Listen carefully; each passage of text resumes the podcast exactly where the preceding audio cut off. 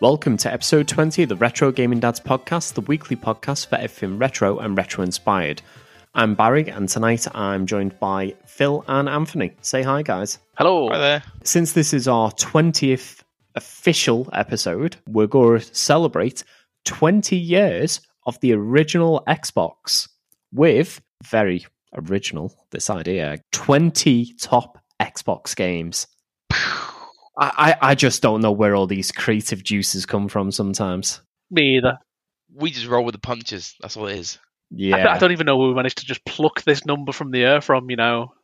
No, no. It, it- it's as if there was a reason behind it. As if once we did actually plan it. So, this episode, we're going to talk about the first 10 of our collective top 20 favorite Xbox titles.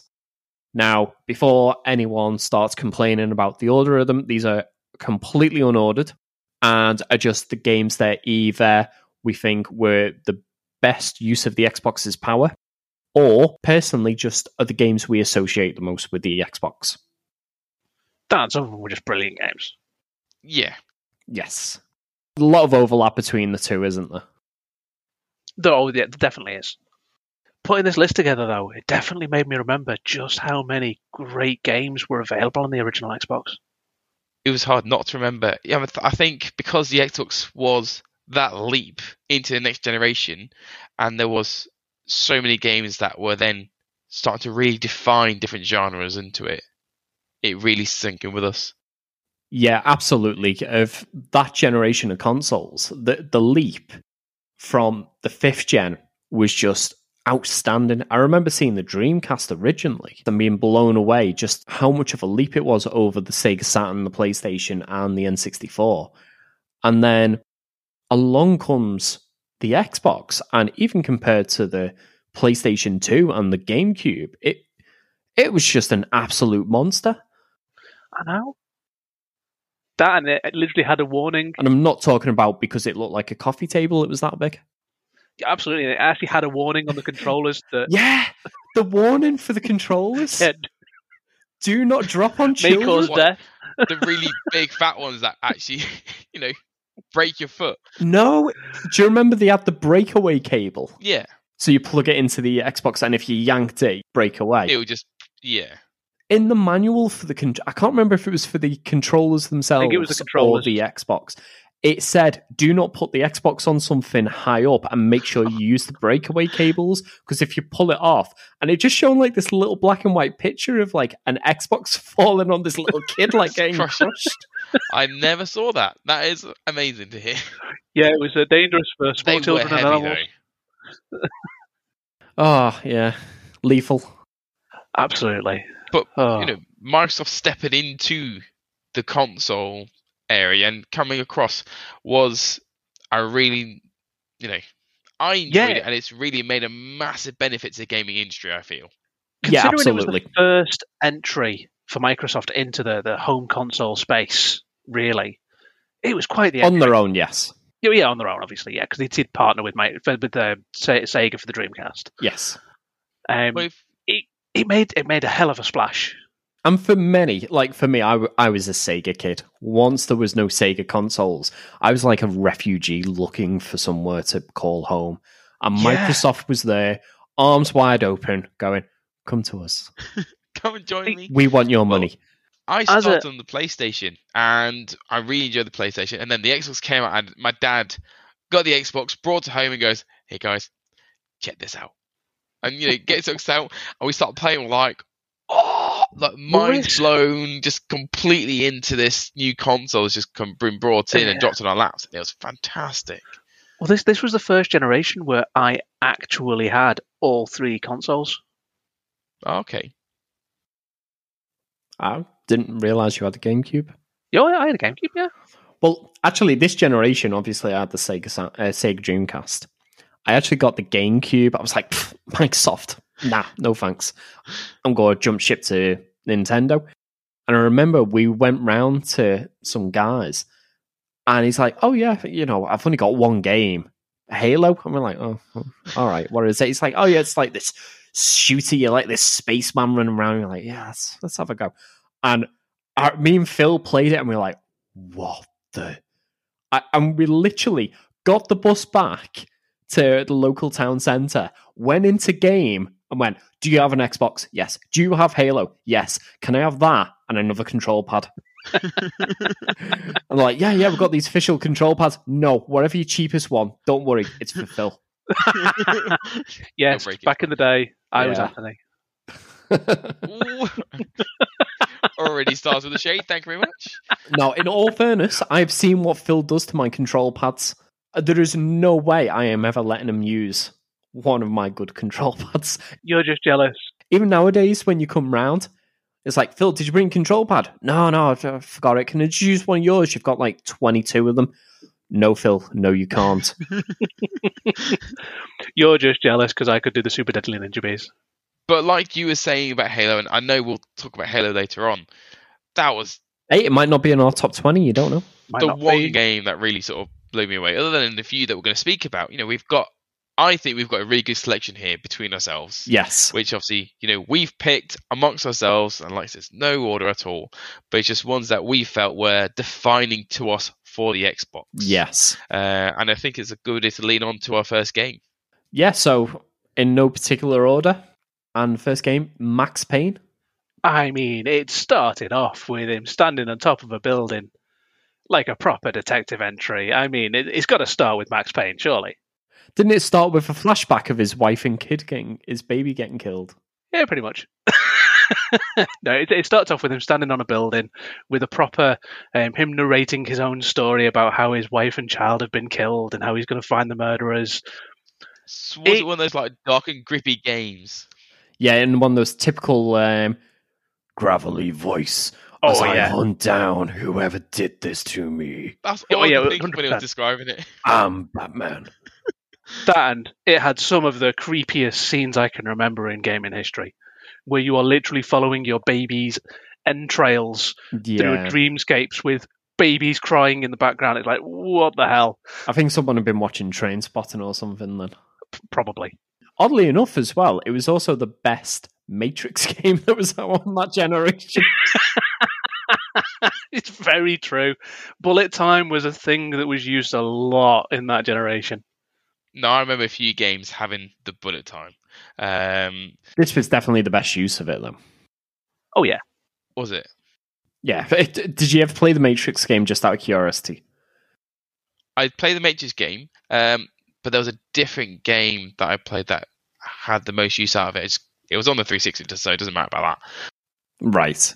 bullet time was a very trippy thing I felt when you were using those games because you know it's very you're running in, bullets flying, freeze time, shoot them all, and then carry on running. You're like, well, Max Payne didn't really... No, what do you mean running? It doesn't work unless you're like jumping sideways yeah, through but- like a glass pane or something. Yeah, you had to be diving sideways with both pistols, shooting at the enemies as time slows down.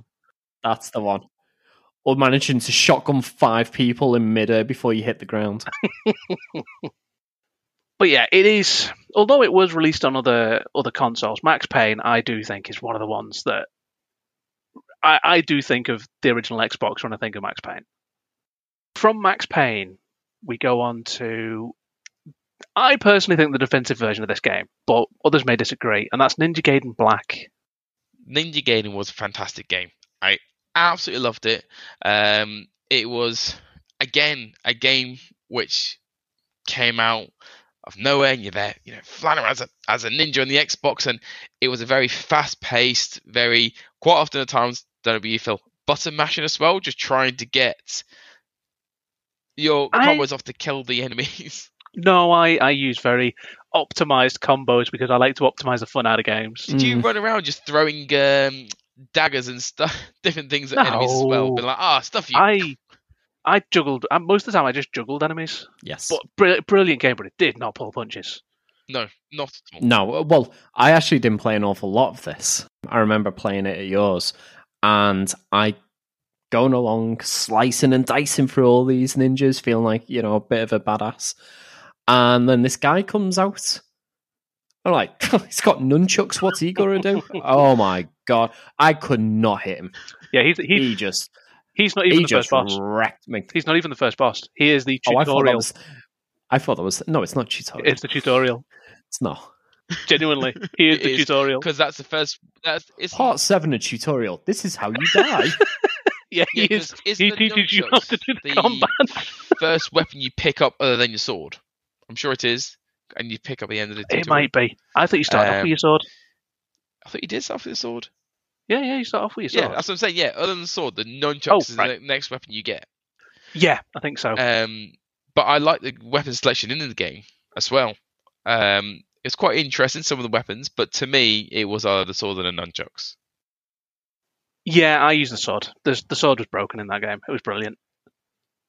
But yeah, Nin- Ninja Gaiden Black. I mean, T- Tecmo and Team Ninja, they've always made very, very smooth games.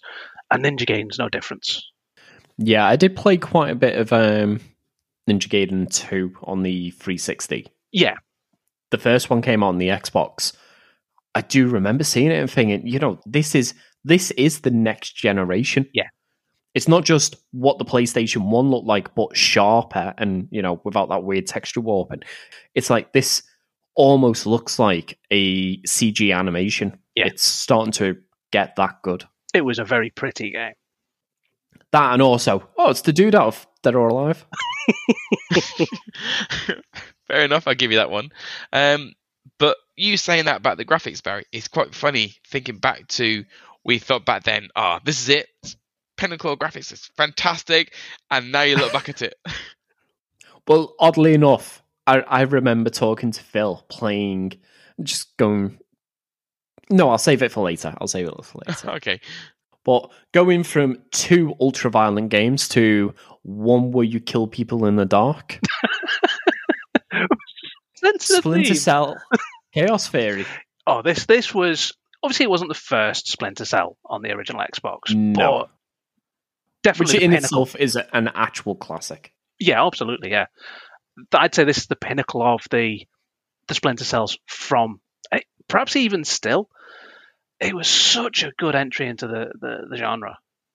Yeah. Is this the first one that had Xbox Live on it? That had online? I mean, Um, sorry. did Pandora Tomorrow? I have- I can't remember if I had ever Xbox Live or if it was local multiplayer only, but I do remember we played a lot of Chaos Theory online. I remember playing this one so much. I think it had local split screen for the co-op mode, Yeah, but did it not have the spies versus mercenary multiplayer? might have. It did. This, uh, Chaos Theory did because I remember playing that. Yeah. Uh, and I just remember the fear because you couldn't kill the mercenaries easily. Yes, you had to stun them and disorientate them, didn't you? Yeah, I think. Yeah. I think you could drop on the head, or did, did that just stun them still? I think. I do think you them. could kill them, But- it was very difficult. If they spotted you and you, you know you Yeah. couldn't hide immediately, you were dead. But I like the way the gameplay was different between the two. Yes. Oh, it's completely different. And uh, just seeing that torch looking around and you're there going, please see me, please see me. And he sees you, you're like, ah, shoot. You try to leg it out of the way and get away from that. And you, yeah, that's it, you're gone. I remember again with you, Phil, playing the um, the co-op mode, and we are like synchronizing, like yanking people out of windows. You know, letting them fall on Oh, the we head were. with satisfying crunch. We'd we'd almost got military precision with our like three, two, one, go, take them out. Yank them through the window, climb up, shoot the shoot the lights out as the guys come in and they can't see anything. Go up behind them, break the necks. This probably says more about how much we played it. To be fair, Yeah. Oh. How? You were saying the other two are violent games. Well, yeah. it- A lot of the Xbox was a bit more of a mature console, weren't it? Yeah, yeah. It, oh, Yeah. it definitely was. So, moving on to that, something a bit more kid friendly. oh, it definitely. Conker's Bad Fur Day Live and Reloaded. yeah, such a lovely, fluffy game. yeah, this adorable little squirrel on his adventure to find his way home Yeah, after getting faced at the pub. Walking around with, uh, you know, machine guns and any other weapon he can get his hands on. Your uh, introduction to this game, Anthony, was only a couple of weeks ago, weren't it? When we showing you the Great Mighty Yes. Poo, and you're like, well, Yes. Yeah. what is this? I mean that that song was utter. You, yeah, you decided to record my reaction. I was like, what have I just watched? and then you watched with the uh, Matrix video and see This, Oh yeah, I was like, showing that the other day or day. ago, I? I'm like, what? Unfortunately, though, this was actually censored over the um, Nintendo 64 version. Really? That's a surprise. Yeah, Nintendo 64 didn't censor the swearing, whereas the Xbox One did. Huh. That is a surprise, isn't it? Nintendo. Well, evidently, Didn't- yeah. Nintendo does what Xbox don't. Does it really work that way? I don't around? think it doesn't quite work that way. Just- I think it Actually, only worked because of the Sega does what Nintendo don't. Yeah. Graphically, it, it was amazing looking game as well. Easily one of the best on the system. Was looking boss though. But um, You're just reusing all your jokes from the last episode we talked about this. Yeah, yeah, I am, and I'm unashamed about it. We're ashamed for you. That's fine. I'll I'll accept that. Well, we're ashamed of him. But no, it looked like a great game, and it is one that I will say I'm kind of sad I missed, but at the same time, due to my age for when this console came out, I'm not surprised I didn't play it. Didn't they remaster it relatively recently? I Sure. have a feeling it may have come to um, backwards compatibility Okay, as part of the um, rare replay. Oh yeah, of course it's in rare replay. That's what I'm thinking. So, follow on from uh, Conkers, which is a very rather mature one, uh, let's go to one that a lot more people may be aware of is Star Wars Battlefront 2. Uh, now, obviously, Star Wars is a massive sort of franchise, and to me, Battlefront 2 really made the Xbox for me. The massive open war, uh, you know, against you know, either side, and I think it was like 30 odd people you could have at once. Yeah, Battlefront was a really interesting. It was a brilliant game, Battlefront Two, and the newer Battlefronts have tried to keep the spirit of it, but I don't think they've quite managed it as well. No. But they, yeah, yeah, with the surprise mechanics. but it was a brilliant third-person shooter, It really was. apart from when you was Jedi's, because then it wasn't really a shooter. no, you just went around and just wrecked everyone. But to me, I think one of the things I enjoyed the most in Star Wars Battlefront 2 is the use of vehicles you could have. Yeah. You know, and the way they were just on the map, you can get in, just use them. Um, that's one thing that the newer ones haven't done. You know, you have to get enough points and then fly off in it. So I, I didn't enjoy as much. And the newer ones have done well, but to me, they don't hold a torch to the original Battlefront and Battlefront 2. Yeah, I can I can agree with that. As good, it is a good game though. Still, it is definitely deserving of a spot on the uh, the memorable Xbox games. Yeah, and it's because it's you know it, maybe if it even wasn't Star Wars, if it was a different sort of you know it, I don't think it would have done as well. Genuinely don't. No Yeah, I think the reason it's fondly remembered is because of the IP it was part of attracted people to it and the fact that it was actually a fun and enjoyable game as well. Yeah, that and I don't think in any other IP, even a separate IP, could you be as someone as memorable as Darth Vader going around strangling rebel scum to death. no not in the slightest. Um, but yeah, it's one of my most favorite games that I played in the original Xbox. Um, but saying that, I remember the first time I played Star Wars Battlefront was on a demo disc that came when I got the um, trilogy of four, five, and six. It came with a demo disc in box six. That's quite cool. So you actually put the DVD into the Xbox, and it actually then played the demo. That is pretty cool. It was pretty So- cool. Moving on from the very memorable game that was Battlefront, we've got another Star Wars game, Republic Commando.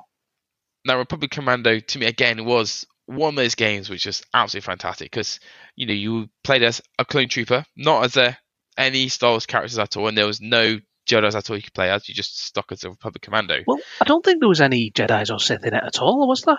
Not that I can recall, no. Um, and it was quite a cool squad game, I think. Yeah. This is one of those rare Star Wars games that could actually work with not being Star Wars. Yeah. Well, they've actually also recently remastered the game as well. Uh, they remastered it. I thought they, it just came back into backwards compatibility. No, no, they remastered it for the Switch. Oh, of course they did. the Switch and they got a remastered version of it, and it looks fantastic. And it's one I'd like to pick up again. But that's one game again where I spent hours and hours and hours playing that, and that also had um, an online function as well. So fighting against That was fun. other commandos as well was one that really gripped me into it. Yeah, it was another. It was another sort of uh, arena shooter type game that were quite popular back then. They, it was a. It was a. It was a fun online experience. Republic Commando. It really was. But then I think for the first, I'm going to go on to one that's a bit different for us. Would be um, Burnout. I mean, I would say there's less killing in this one, but some of those wrecks. No, definitely people die It's in a that game. form of killing, should we say? It weren't me that killed them. It was just that articulated lorry that smashed into them head on at 60 miles an hour. yeah, I think. I think Burnout, Burnout Two in particular, for me Mhm. and Barry, was a game we played a lot of, and whenever we play certain songs, we just think Burnout Yeah. Two. Cardigan's my favourite game. Burnout. Yeah. Deftones, there was a Deftones one in there. I'm sure think, of it. Yeah, I think there was. But There actually, was um, Buck Rogers from Feeder. that's something that we haven't actually touched on, and that the original Xbox did so well that no other console, uh, certainly none that I'm aware of, has managed custom soundtracks. Well, kind of. I remember, I think it was Ridge Racer. Once the game had loaded, you could open the PlayStation and put in a CD. No, that that does not count. Doesn't it? And uh, V Rally, V Rally definitely did. Oh, that. yeah, V Rally did that as well, didn't it? Why would you want to replace Ridge Racer's music? Anyway, the Xbox, you could chuck in your CDs. If you're not sure what they are, ask your parents. and you could actually rip your songs onto the hard drive of the Xbox and then actually integrate it into many games, Burnout being the big one. Like the one we used to hammer was Burnout 2 Oh, yeah. Points of Impact Learner. Yeah, yeah, we played that a lot. And and it just worked really well. You could play your own music on the Xbox 360, but it just kind of played it over the game. It didn't Yeah. really integrate it. Like on the Xbox, it'd pick your track and it'd fade in as the track starts up. Yeah. And as it finishes, it'd fade out as well, See- rather than just like playing in the background. Forza did something similar. Yeah, they did with um, Groove, Microsoft Zune. Groove. Zune which Music, was it? Oh, was it No, Groove? it was Groove I don't music, know. They, they rebranded it so many times. and then they shuttered it. Yeah. So, I, there's I actually was thinking of paying for that. I was like, oh, this is really good in Horizon 3. I did. and then he went, oh, yeah, it's shutting down next month. I was like, oh, what's the point then? I, I did. I paid for it. Oh, right. No, I that's one feature that I remember using on the original Xbox was copying the songs onto the Xbox because you know, I remember Yeah, using it as a music pirate. player. Well, it, it let you do it. No, it, but it was definitely a unique feature Yeah. of the Xbox, weren't it? But yeah, Burnout 2 and Burnout 3. I, I'm not sure which was my favourite. Burnout 3 was more refined and graphically looked a lot better. However, at the speed you're traveling, I found it was a little bit too cluttered because there was so much detail in the environment. Yeah, I kind of definitely felt Burnout 3, I struggled sometimes to recognize oncoming traffic, more so than in 2. it. Everything as you're going so fast, everything's blurring as you're Yeah. going past, and you kind of like starting to lose focus of what's going on, and and you're there going, "That's a wall." Ah, I've hit it. it's not just the blur and the speed, it's the amount of detail. It looks so cluttered. I remember it taking my brain like just a fraction of a second longer to resolve what was flying past and towards me. Hmm. Whereas Burnout 2, the like, don't get me wrong, the graphics were still amazing. I remember looking at it and go, look at the road. You know, as the sun like shines off the road and reflects back up at you. I was like, it's amazing. I think the simpler looking graphics really did help Yeah. as you were like skidding around corners and somehow like narrowly like going between two buses or something. And getting those extra Burnout points for doing it. Oh yeah, yeah. as long as you survive. Wasn't there also a game mode uh, also for trying to cause as much wreck, wrecking Oh, damage yeah. as you can do. I do? think that was Burnout 3. It definitely wasn't in Burnout 2. I can't remember if it was Burnout 3 or Burnout Revenge. So Yeah, you're did there that. flying down and just hitting this wall of vehicles and seeing how many you can blow up and how much you can destruction you can make. And you always had that thing where you could blow up your car and like steer it towards another group of vehicles. uh, and it was just it's, the amount of chaos that that game brought, yeah. Fun it brought with it as well. I always remember that. Great fun as you go, yeah, I've got the bonus points. I took out that school bus full of children. Yay! Ah, the memories. Why have all our games involving killing someone Well. in, in this list? Oh no. In all fairness, I think we actually eventually grew to be somewhat well-adjusted people. Debatable. I don't know if anyone believes that. He- he- hearing us speak sometimes, they kind of think, I'm sure they think, what's going on here? It's very true. Yeah. Completely different to our previous games. Our next one is Lord of the Rings: Return of the King. Now, this is one that, again, I played to death. Um, and I played with my brother because it was local two player co op. And you would just run around on these massive open fields, doing completely different objectives, and just killing all enemies that are there. See, this is one of those where I know it got rated really highly, but for the same sort of problems I had with the likes of Dynasty Warriors, I struggled to get into it. yeah, I can, I can see what you mean. It is, you know, like you said, very much like Dynasty Warriors because it is just, you know, you've just got your X and Y to combo to do the attacks. You know, I quite enjoyed playing as the different characters. For me, Legolas is one I always went when you upgraded with the Mithril arrows and basically became unstoppable from a range, just shooting all the enemies. And my brother used to run off as Aragorn because in this it had a horde mode at the very end of the game uh, where you could literally just fight on this floor and it was just endless because you could complete it. I think it was like 20 different levels. But oh, but it got so hard. But I remember a lot of people that I grew up with also playing this game and also saying it's one of their favorite Oh, I knew- sort of I style knew of games. loads to of play. people that played it, and the Dynasty Warriors, that particular style of game, is still popular to this day with games like Hyrule Warriors, other spin offs like the Gundam one they did, Samurai Warriors stuff. It's still a popular style of game. Yeah. So I've not actually played this title. Is it? Does it play like Dynasty Warriors? Very similar. yeah, it's similar except from there's no open map to go around all these different routes. Yeah, it's literally just it's- stage it's more linear. work through completed objectives.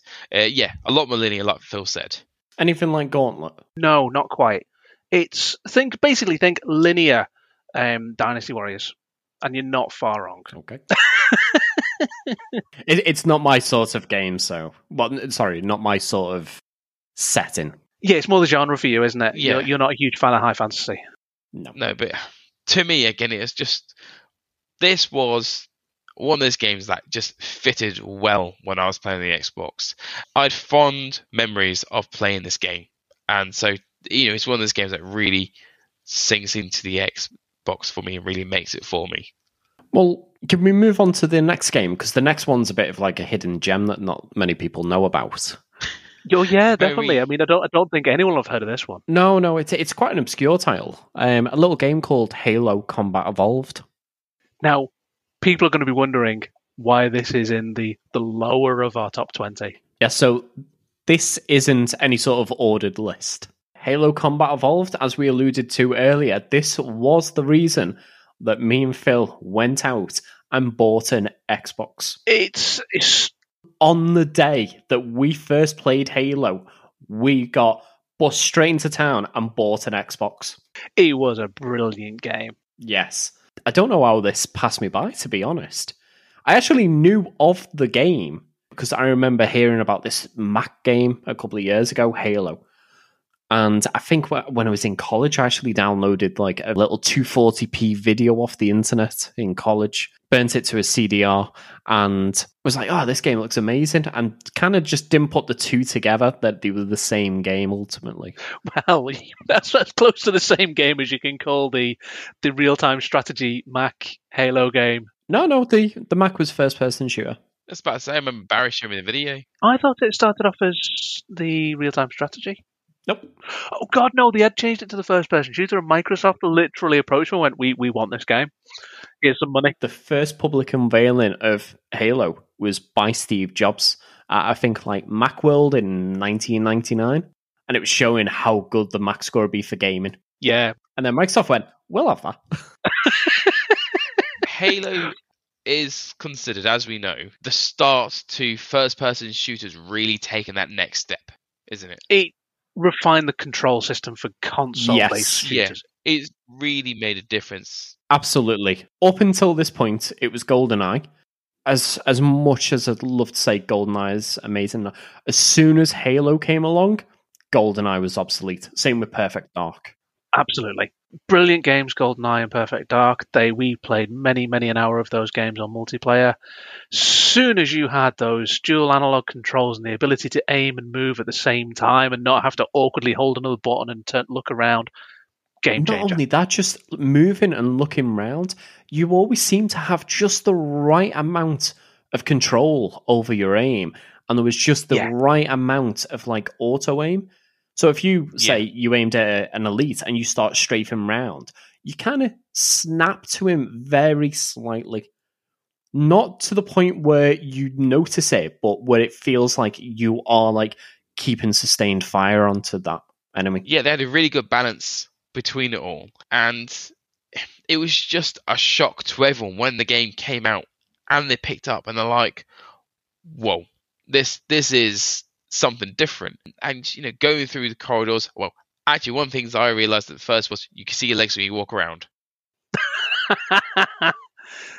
yeah, Hey, that was not a given in games back then. It's true. It really wasn't. I think the thing that really hit me with the original Halo is I don't think a first person shooter had really done that kind of scale. When you first land on the ring and you walk into the first open area and you look around and you yeah, that, see the that big second Halo. stage. Yeah, Yeah, the massive waterfall, the ocean stretching along, the as you say, the halo looping all the way Yeah. above and around you. I can't remember any game of the time really giving you that same sense of awe and scale and they're like, wow, this is a And the first time they drop that warthog off for Oh, you God, as yeah. well, you go through that cave and and you come out the other side, and it's just opened up, and it's like, yeah, they're here, here, and here. Just do it however you want. yeah. Like playing back now, it's it's actually still very linear, but At the time I didn't feel it. the sense of freedom that you had, it was huge. Because you could explore around and there was actually different drop pods dotted around with weapons and with Oh, you know, yeah, yeah. different packs and that. Yeah, so yeah. you know, if you didn't explore, I mean, I remember getting a sniper rifle very early, getting onto that stage because Keeping you- hold of those sniper rifles was important. oh, the sniper rifles in that game were good. But in all fairness, we know nothing has anything compared to the Magnum. Oh yeah, Oh, that, pistol was brilliant. Oh, we, used that pistol was overpowered. we'd keep hold of that for we'd keep that for as long as we possibly could through story. I would carry it around even if I had no ammo, just in case I found ammo for it. Oh, absolutely. Hey, it was a really good melee weapon. The graphics on the game and everything, it was it was amazing. And once we'd completed it for like the fiftieth time, we we had pl- how much fun did we have getting warthogs to places Oh. we shouldn't be? Yeah, I Silent remember doing Cartographer on top of I it. remember doing it with the, Well, uh, yeah. Wraith. On top of it, we sent it into outer space on Silent Cartographer. that's true. How many times can we kill each other underneath? So there's like this mound of grenades, and then one of us gets in it just as the grenades detonate, and it just sends you absolutely stratospheric. You just that's it. You're gone. Oh yeah, well and truly. Ten minutes later, the person's still looking up, with going, "So you coming back down?" I remember some of the maps you Uh. could get to the banshees before the enemies, or you could. There was one yeah, where you shot the rocket off, up, didn't like, you, in the cannon, above. and it fell down. Yeah, just enough that it launched it forwards, and it was just stuff like was you know quite cool. But I really enjoyed the stages where you could sneak around and kill everyone just by punching them without you know making a sound. yeah, all the sleeping grunts. Yeah, Yeah, and Yeah, also I think it's I, it's one of those times where I can genuinely remember being actually surprised at a twist when the flood came out, yeah. and we I were was like, just "What about the to hell? say that. What the hell are these things?" yeah. But to that point, you were playing the game. It's like, oh yeah, it's this alien race, and then suddenly there's this third faction, and they're completely different. Yeah, completely Yeah. different from everything that you thought up to that point. And it's not even like it was early in the game. This was more than halfway through. Yeah, Yeah. So it's like the entire gameplay loop had totally been laid out. You know, this is the gameplay loop. This is how it is going forward. Yeah, it's a brilliant game. We know what we're doing. Why is the little pods attacking me? What's going on? you came to that stage completely unaware, and then as Oh, you're God, going yeah. through, you're getting some little tidbits of what's going on, and then they're coming at you, and you are running. You're like, I'm not looking back. I am not looking back, and like there was genuine fear. going, I know easy, but I was just like, I'm, I'm, I'm. That's it. I'm gonna die. I'm not gonna win. But there was all the subtle bits leading up to that point. Like if you could see something in the distance but couldn't quite make out, and you think, is that an elite in the distance as you're going through like the swamp? And then as you come to where you actually go into the complex, there's some grunts running out screaming. Your instinct is, oh, it's grunts, let's just take them out. It's only on subsequent playthroughs that you think, what were they running from? Obviously, it was the flood. And then as you descend deeper into the actual complex, you know, you see dead elites, dead marines, gore all splashed up on the walls, and that It- music as well. It, Oh, it, yeah. it really did make you anxious, didn't it? Actually, just oh, the what a music throughout the entire game was was, amazing. say the Halo music was just to me set the whole game. He did Yes. it perfect. Marty O'Donnell, to this day, is still one of my favourite composers. Yes. and for good reason. The music that he's done. Oh, yeah, absolutely. I mean, okay, yeah, Destiny may have been a disappointing game overall, but the music in it is phenomenal. The music in Myth is phenomenal. I, I Oni, the music in that is phenomenal. Oh yes. There's so many Marty O'Donnell soundtracks that I, when I look back and think of it, you realise just how good he is. And we haven't even talked about multiplayer either. Oh god, yeah. It didn't even have a well, it kind of did if you knew how to fudge it, but it didn't have online officially. Well, we didn't even need that though, because because this again, the power of this one game didn't just make me go out and buy an Xbox. It made me go out and buy a second Xbox and a second copy of Halo. Sorry, a third say- copy of Halo, so that I could give you a copy. didn't by the end of the generation you have three Xboxes and like four copies of Halo? No, I had two two Xbox consoles and three copies of Halo. It's bonkers. and I used to get my brother, who's like a good five years younger than me. And what it'd be is me and Phil would be sat in one room with one Xbox, patch lead going through to the other room where my brother and three of his mates were sat, all playing split screen, six player game, 2v4, and Blood Gulch, Blood Gulch and Sidewinder. Just get in the tank, dominate. Felt sorry for him.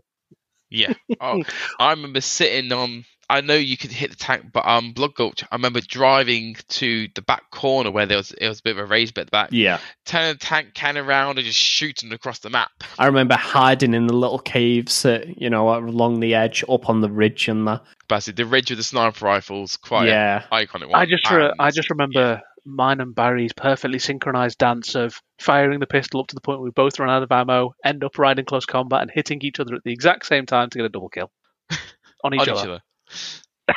no, I I remember doing LAN games so much. We used to have you know birthday parties We'd be a LAN game, so we'd bring the Xboxes and you know the the dining room would just be full of just cables and the monitors and all that malarkey, um, and it was the most fun I remember having with LAN games and those sorts of things. Well, that was my first introduction to LAN games, playing games of fantastic. Halo.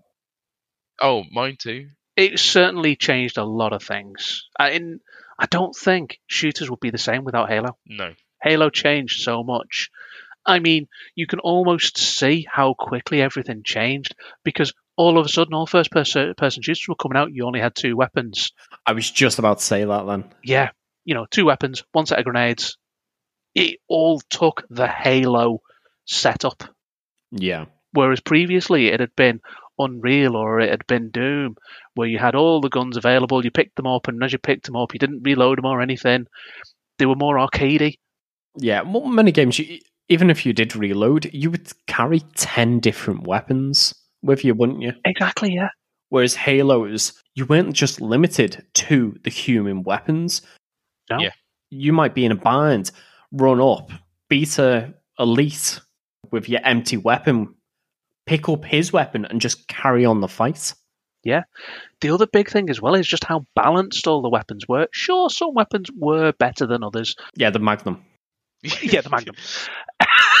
Sorry, one shot and hunters in the orange bits. Just- the, the Magnum was broken. The first time you come against those hunters, it was. you're like, oh, what are these? You know, you're in a little tiny corridor.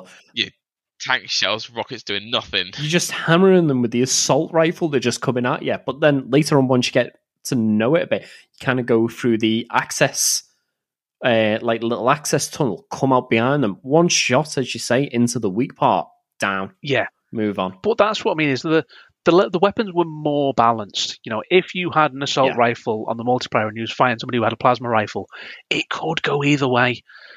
They all had the strengths and weaknesses. Whereas in older Yes. shooters, the chain gun was better than the machine gun. Well, yeah. But that was another thing as well in multiplayer games like Deathmatch. You don't want to have, like, I don't know, the assault rifle and the shotgun. Because you'd be at a disadvantage to someone with a plasma pistol and assault rifle. So they could just pop your shield straight away with the plasma pistol and then finish you off really quickly with just a conventional weapon. Yeah, absolutely. One thing that I liked that they put into it was clambering in and out of vehicles. They just teleport inside it. Just the little animations like that just give the game a lot of polish. Yeah.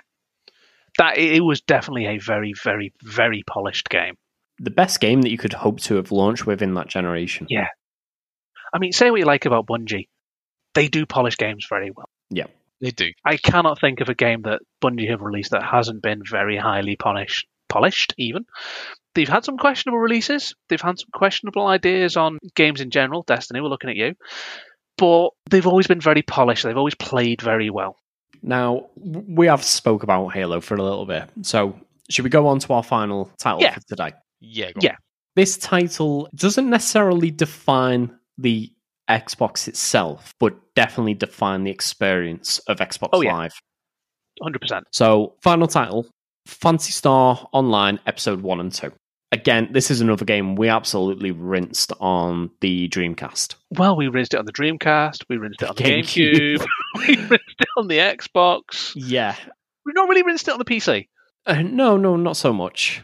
This was my first Xbox title that I was really playing online through the most contrived way of playing on a 56k modem on an Xbox, which, if anyone knows, just wasn't actually supported. Poor me didn't have broadband back then. The fact that I could chat with people in it wasn't quite real time. I don't know if it was my connection or it was the game, but I always remember there was a few seconds delay on Fancy Star Online. But Fancy Star, because it's not just that one game. Since then, it's obviously carried on throughout all the rest of the games, hasn't it, as a collective? But this one's not one that I've played particularly much myself. Um, but I did play a bit around Barry's house, and I really enjoyed it.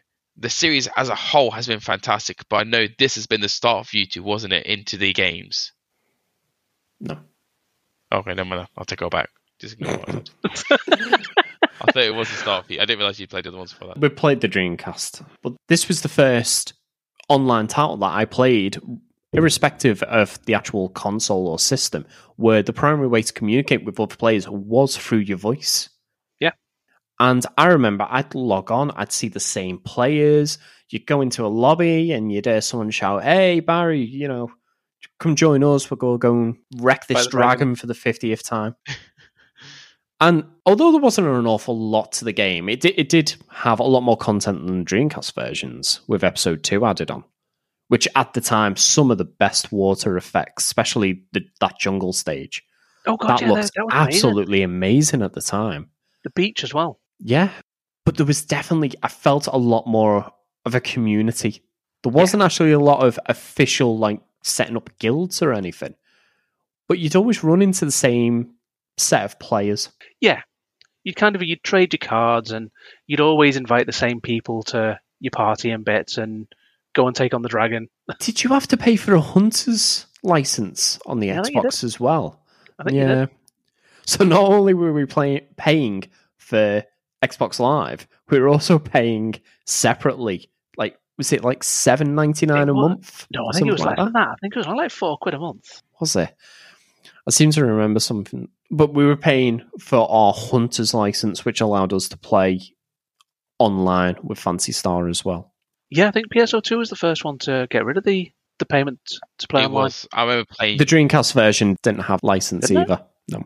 Oh, I remember enough. playing on the 360, and that one was asking you to pay for a life. Oh, yeah, Yeah. um, Fancy PS Star Universe Universe. Phantasy Star Universe. Yeah, that definitely did. Yeah, Yeah. We, I believe you not really had an awful lot of experience with the original Phantasy Star, have you, Anthony? Phantasy Star I Online. sorry. myself no. Um, Phantasy Star Online. We played a little bit once around here. Yes, we played a bit around yours, and it was it's very different to Universe. Universe is the one I played the most first. Um, Phantasy Star Online. Um, I think it was episode one we played around yours because that was very much. Didn't you walk forward and then also was it like tank controls that one? No, it- no, it wasn't like tank controls. However, you didn't have a good control of the camera. You could snap the camera back Yeah. behind you. It weren't Then like it- modern games where your right analog stick controls the camera uh, completely Yeah. independently. Yeah, It was also a lot more. The only real way you can describe it is clunky. Yeah. The way the combat worked, you, you couldn't it was attack very, and move, very could you? rigid. If you was No. attacking, you had to stay still. Um, yes, you had to stay which is still. one thing I noticed very quickly when I played it. I was like, oh, I can't move while I'm doing this. Yeah, everyone knows the way you play Fancy Star is light attack, heavy attack, heavy attack, step backwards. Or, as I used to play, light attack, miss, miss, hit the floor as I'm hit. yes. Hang on, that still happens though. Well, Yeah. The the class I tended to go was um, not very accurate, to say the least. unlike further games in the series as well, you didn't necessarily get to create your character. You picked one of 12 classes, I think it was, in episode one and two. I think it was nine in the original. And each one had their own stat growth and perks depending on the race. And you basically just picked them, picked a colour, picked a hairstyle, and how big and how Dimensions. muscular they looked. Yeah, and that was about it. But the, the classes were all pretty unique, considering it was based on three classes. Yeah. One thing I actually miss from later games is the casts had distinct advantages and disadvantages to picking them. Yeah. So I think they were a robotic race. So they were more susceptible to lightning. They'd get shocked a lot more easily. But they were immune to poison and they could see traps. I think the I think the downside was a bit too harsh for them though. That was the big problem. I think the biggest downside is although they could lay traps themselves, they couldn't use magic at all, No, any sort of not at all. magic. As you guys know, casts was normally my one to go for because they're robots. You know what? I'm Yeah, you just would robots. try to make a gun down though, didn't you? Um, yes, yes, I did. Um, and you know, it's it's one of those where I've gone on as a cast, and I just didn't feel like they were looked favourably on. I guess Is this in the newer games or? in the newer games, especially, but you know, when I chose it when we did Phantasy Star Online, 'cause I'm sure I created a character on it, didn't I? 'Cause we Yeah. started from the start. Yeah, we we played through to the mines, didn't we? yeah. I, I chose a cast, went in as cast, and I was kind of like, didn't really feel like there was any benefit for being a cast. That No, I- was I- benefit for what I was playing at. They had a higher stat growth than the other the humans and the Newmans okay. in Yes. the original game. Weren't they more accurate? Tended to get more physical damage and more hit points than any Yes. other race. But obviously at the expense of no techniques at all. Yeah, which I do feel like it was it wasn't a big enough benefit. No. Losing techniques was just so harsh. Yeah. If they had something comparable to replace, but lane traps, I, I, I never found it useful enough to use. You could only hold a smaller number of traps. There was a delay as you planted them, which if you were getting chased, you'd often get hit. And That and it they didn't up, do an awful lot of damage. no, and it and took up inventory space. Yeah. And space was a premium in that game. Yeah. When it 30 items and that's your lot. Yeah. Yeah, and that's including your weapons and armor. Didn't the traps like stun the enemies and stuff like that at all?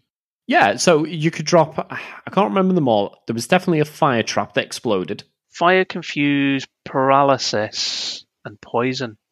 So the benefits didn't outweigh the limitations it gave you. God no. Not in Not in terms of skills.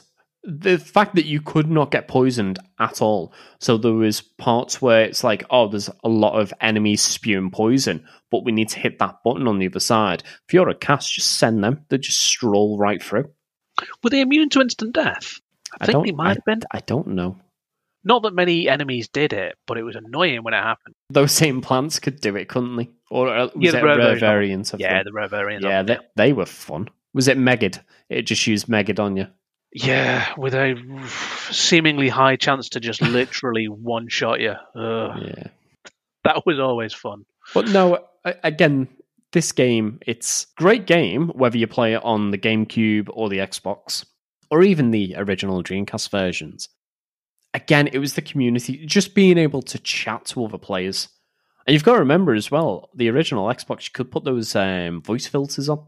Yeah, So if you had a robot voice, you could put on it and make you sound like a robot. Or if you were a bit creepy, like someone who's doing this podcast that we won't name, you could have a very small girl running round and change your voice to be a work. very, yeah, a very unconvincing little anime Really? sailor sort of a. it didn't. It didn't work. The the voice changing didn't work that well. Well, the thing is, though, at least for the original Phantasy Star Online, you had the valid excuse of you want that stat growth because each character, whether it was male, female, or Yeah. uh, class, would have a different stat growth. Yeah, because I tended to go the uh, HUnewearl, which was the more caster focused hunter. Yeah, uh, was it HUmar? I went Yeah, you were the Human- Huma, Human Hunter. which was pretty much the all rounder, wasn't it? Yeah, he, he was like the the boring class of the lot You you had the ability to hit things, literally. The, and take the, a hit. the Huna world just could not hit anything. Its lowest stat was its accuracy, and yeah, that worked really well. Well, we've come to the end of our first 10 games. Do you feel confident that these are a good representation of titles on the original Xbox? I feel like they are. I know we haven't played every single game that's on this list, but I do feel like all 10 games did deserve a spot on there. And I hope, obviously, our listeners will have some of the same sort of thoughts that we had when we played the games, if they played them. Or if not, they're worth a try, they're worth a play. Yeah, we'd love to hear what games other people think define the original Xbox to them. Yeah, absolutely. And bear in mind, this is only part one of a two part Yes. series, so we do have 10 more games to come. And again, these games, they're not necessarily exclusives to the system or games that you immediately think of when you think of the Xbox. Some of them are just games that define the experience of playing on the Yeah. Xbox. And some of them are just downright brilliant games. Uh, Well, I Oh. think all of them are downright brilliant games. They are. But, you know, if any of you out there have got different suggestions of games that you thought did define it, or at least if you want to try and guess what might be on our next list of 10 games, just let us know. Give us your opinion. You know, what sort of games really made the Xbox, you know, console stand out for yourselves. And we'll give you a hint Fusion Frenzy is not on our next 10. No, Fusion Frenzy is on no one's top 10. Well, that's it for this episode. If you'd like to see more information on anything mentioned during this podcast, you can visit us at retrogamingdads.co.uk. You can also support the podcast and get ad free episodes at patreon.com forward slash retrogamingdads. We've been the Retro Gaming Dads, and we'll see you next week.